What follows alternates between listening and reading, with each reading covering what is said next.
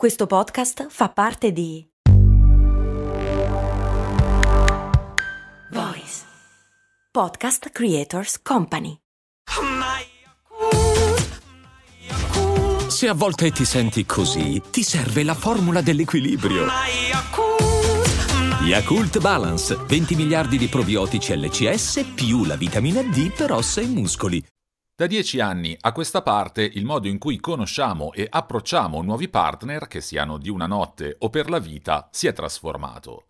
L'arrivo nel 2012 di Tinder ha infatti gradualmente ma drasticamente cambiato le carte in tavola. Prima della sua nascita i classici siti per conoscere nuove persone come Match, Mythic o OkCupid, tutti della società che nel 2017 si è fusa con Tinder, erano considerati, per usare le parole della giornalista del Guardian Robin Winter, dei servizi per cuori solitari che fanno fatica a fare conoscenza nel mondo reale. Insomma, l'idea era che si trattasse di servizi destinati a persone un po' disperate e dalla scarsa vita sociale, contribuendo così allo stigma che per tantissimo tempo tempo ha circondato queste piattaforme. Con Tinder è stato subito diverso. Non si trattava di una sorta di polverosa agenzia matrimoniale online, ma di una app destinata a un pubblico giovane, spesso urbano, istruito e in cerca di ulteriori chance rispetto a quelle già offerte dal mondo offline. L'interfaccia gamificata di Tinder, gli swipe per scartare al volo chi non ci interessa e i match che permettono di iniziare a chattare quando l'interesse è corrisposto ha contribuito anzi a uno stigma opposto rispetto ai vari OkCupid e Mythic, quello cioè di essere una app esclusivamente per avventure da una notte. Una nomea che ha a lungo circondato la app fondata da Sean Red, con il risultato che essere su Tinder era qualcosa che si confessava soltanto agli amici più intimi e di cui un po' ci si vergognava.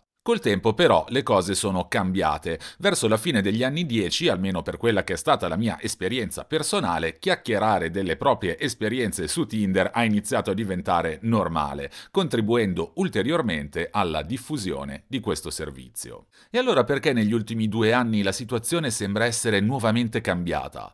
Perché queste dating app fanno sempre più fatica a garantire un'esperienza soddisfacente agli utenti che invece mostrano crescente insofferenza e frustrazione? Situazione? Non è che la colpa sta proprio nel modo in cui sono progettati questi servizi? E infine, in che modo Tinder e le altre app hanno cambiato il nostro modo di vivere le relazioni? Sono Andrea Daniele Signorelli e questo è Crash, la chiave per il digitale.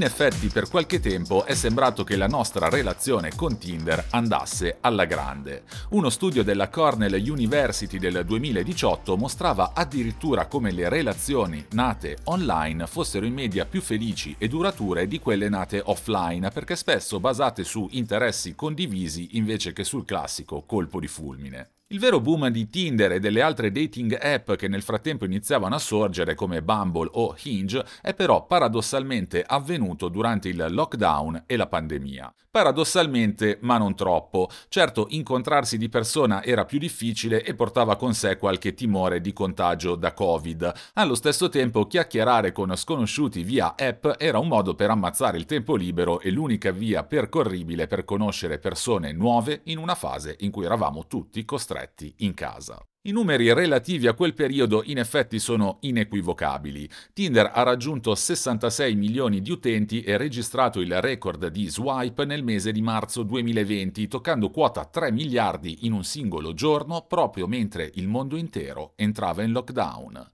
Nel terzo trimestre dello stesso anno del 2020 le otto applicazioni di incontri più diffuse hanno complessivamente fatto segnare, almeno negli Stati Uniti, un incremento medio del 12,6% aumento nel numero di utenti attivi rispetto allo stesso periodo dell'anno precedente. Il balzo maggiore nel 2020 l'ha compiuto Hinge, cresciuto addirittura del 52,8%. Finito il lockdown era opinione comune che queste app non avrebbero sofferto del ritorno alla normalità. Il tabù era ormai caduto e il loro utilizzo diventato parte della quotidianità di millennials e generazione Z.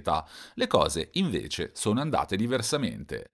La maggior parte delle persone che conosco ha completamente lasciato perdere. Alcuni, come il sottoscritto, fanno un giro sulle varie dating app solo una volta ogni tanto e chi continua a usarle regolarmente lo fa con scarsissimo scarsissimo entusiasmo. Allora, ovviamente, al di là dell'aneddotica personale, ci sono i dati. Un recente sondaggio di Axios ha mostrato come la percentuale di giovanissimi statunitensi che usa queste applicazioni sia passato dal 50% circa del 2019 al 21% del 2023. E in effetti gli utenti di Tinder sono diminuiti anche stando ai dati di Sensor Tower, passando da 75 a 71 milioni di utenti negli ultimi due anni.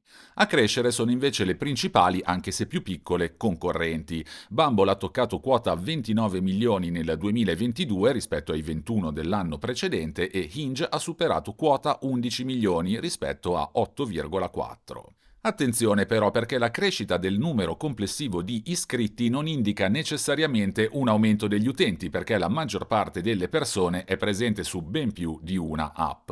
Lo scemante entusiasmo è inoltre confermato da un altro dato. Nel 2023 le dating app hanno fatto registrare la minor crescita di utenti iscritti dal 2018 a oggi.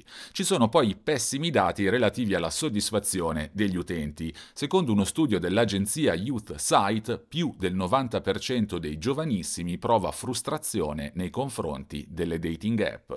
A cosa è legata questa frustrazione? Prima di tutto c'è l'inquietante dato contenuto in uno studio di Pew Research, secondo cui un terzo delle donne che utilizza queste applicazioni ha ricevuto almeno una volta un insulto, mentre la metà ha avuto esperienze con uomini che hanno continuato a cercarle online anche dopo aver ottenuto un rifiuto. Ci sono poi i problemi legati all'annosa questione della razio. Sulle dating app ci sono infatti molti più uomini che donne. A livello globale su Tinder l'80% dei presenti è uomo contro solo il 20% di donne. Di conseguenza, da una parte, restando al mondo eterosessuale, ci sono donne alle prese con la cosiddetta swipe fatigue e con un numero difficilmente gestibile di match. Dall'altro lato della barricata ci sono invece uomini che fanno spesso molta fatica a ottenere un match, anche perché, sempre secondo alcuni dati, le donne sarebbero molto più selettive nei loro swipe.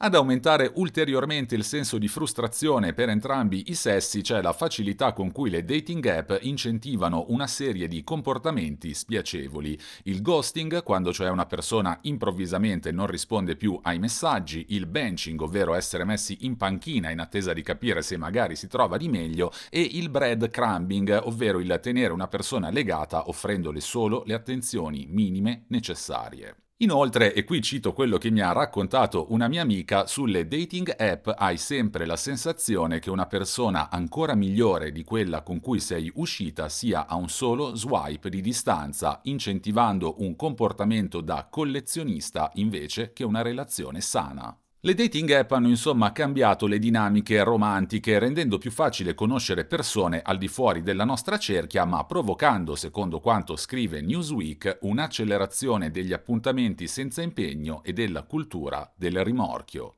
Una situazione che, a quanto pare, non soddisfa più gli utenti. Secondo Emily Rhodes dell'agenzia di consulenza Future Laboratory, il cambiamento deve però venire dalle dating app stesse, perché sono loro ad aver cambiato così tanto la situazione. Ed effettivamente alcuni tentativi sono stati fatti. Al di là delle varie funzionalità che continuano a venire aggiunte, sono le app stesse che cercano di diversificarsi. Su Bumble solo le donne possono iniziare la conversazione, un modo per limitare le molestie. Hinge punta su chi è in cerca di una relazione duratura. Ilios usa l'astrologia per aiutarci a trovare la persona più adatta. Snack è basata sulle chat via video. Raya è per un pubblico d'elite e così via. E se invece questa differenziazione, che ha lo scopo di attirare un pubblico stufo dei soliti occhiali da sole e addominali o bikini sulla spiaggia di Tinder, fosse inutile, se semplicemente stessimo tornando a preferire gli incontri che avvengono nel mondo reale? È per questa ragione che una piattaforma relativamente nuova come Thursday sta cercando di combinare la socialità offline con l'abitudine ormai diffusa di utilizzare le dating app.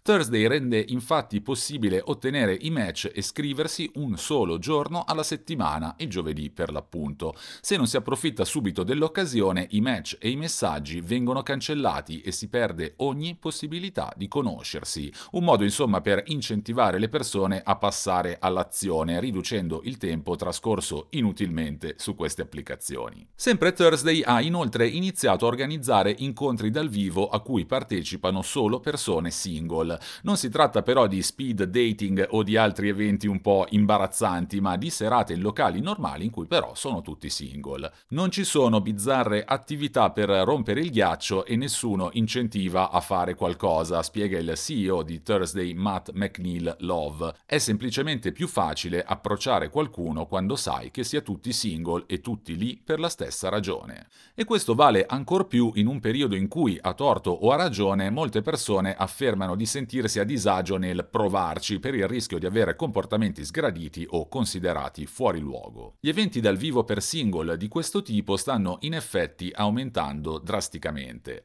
Secondo la società di vendita biglietti Eventbrite, il numero nel Regno Unito è raddoppiato rispetto a prima della della pandemia. E anche a Milano basta dare una rapidissima occhiata su Google per trovare chi organizza incontri per single inevitabile in una società come quella occidentale in cui le persone che vivono da sole sono in costante crescita nelle grandi città hanno ormai doppiato il numero di coppie e in cui sempre più persone preferiscono mantenere la propria autonomia invece di instaurare relazioni durature. Insomma, il panorama è in costante mutamento ma offre comunque una certezza. Online, offline o in modalità ibrida con scopi e desideri diversi, le persone continueranno a cercare modi modi per conoscersi. La relazione spesso frustrante e quasi da collezionismo di figurine che negli scorsi anni abbiamo instaurato con Tinder e le altre dating app sembra però, almeno per molti, essere giunta al capolinea. Sono Andrea Daniele Signorelli e questo è Crash, la chiave per il digitale. Vi aspetto ogni mercoledì su tutte le piattaforme di podcast.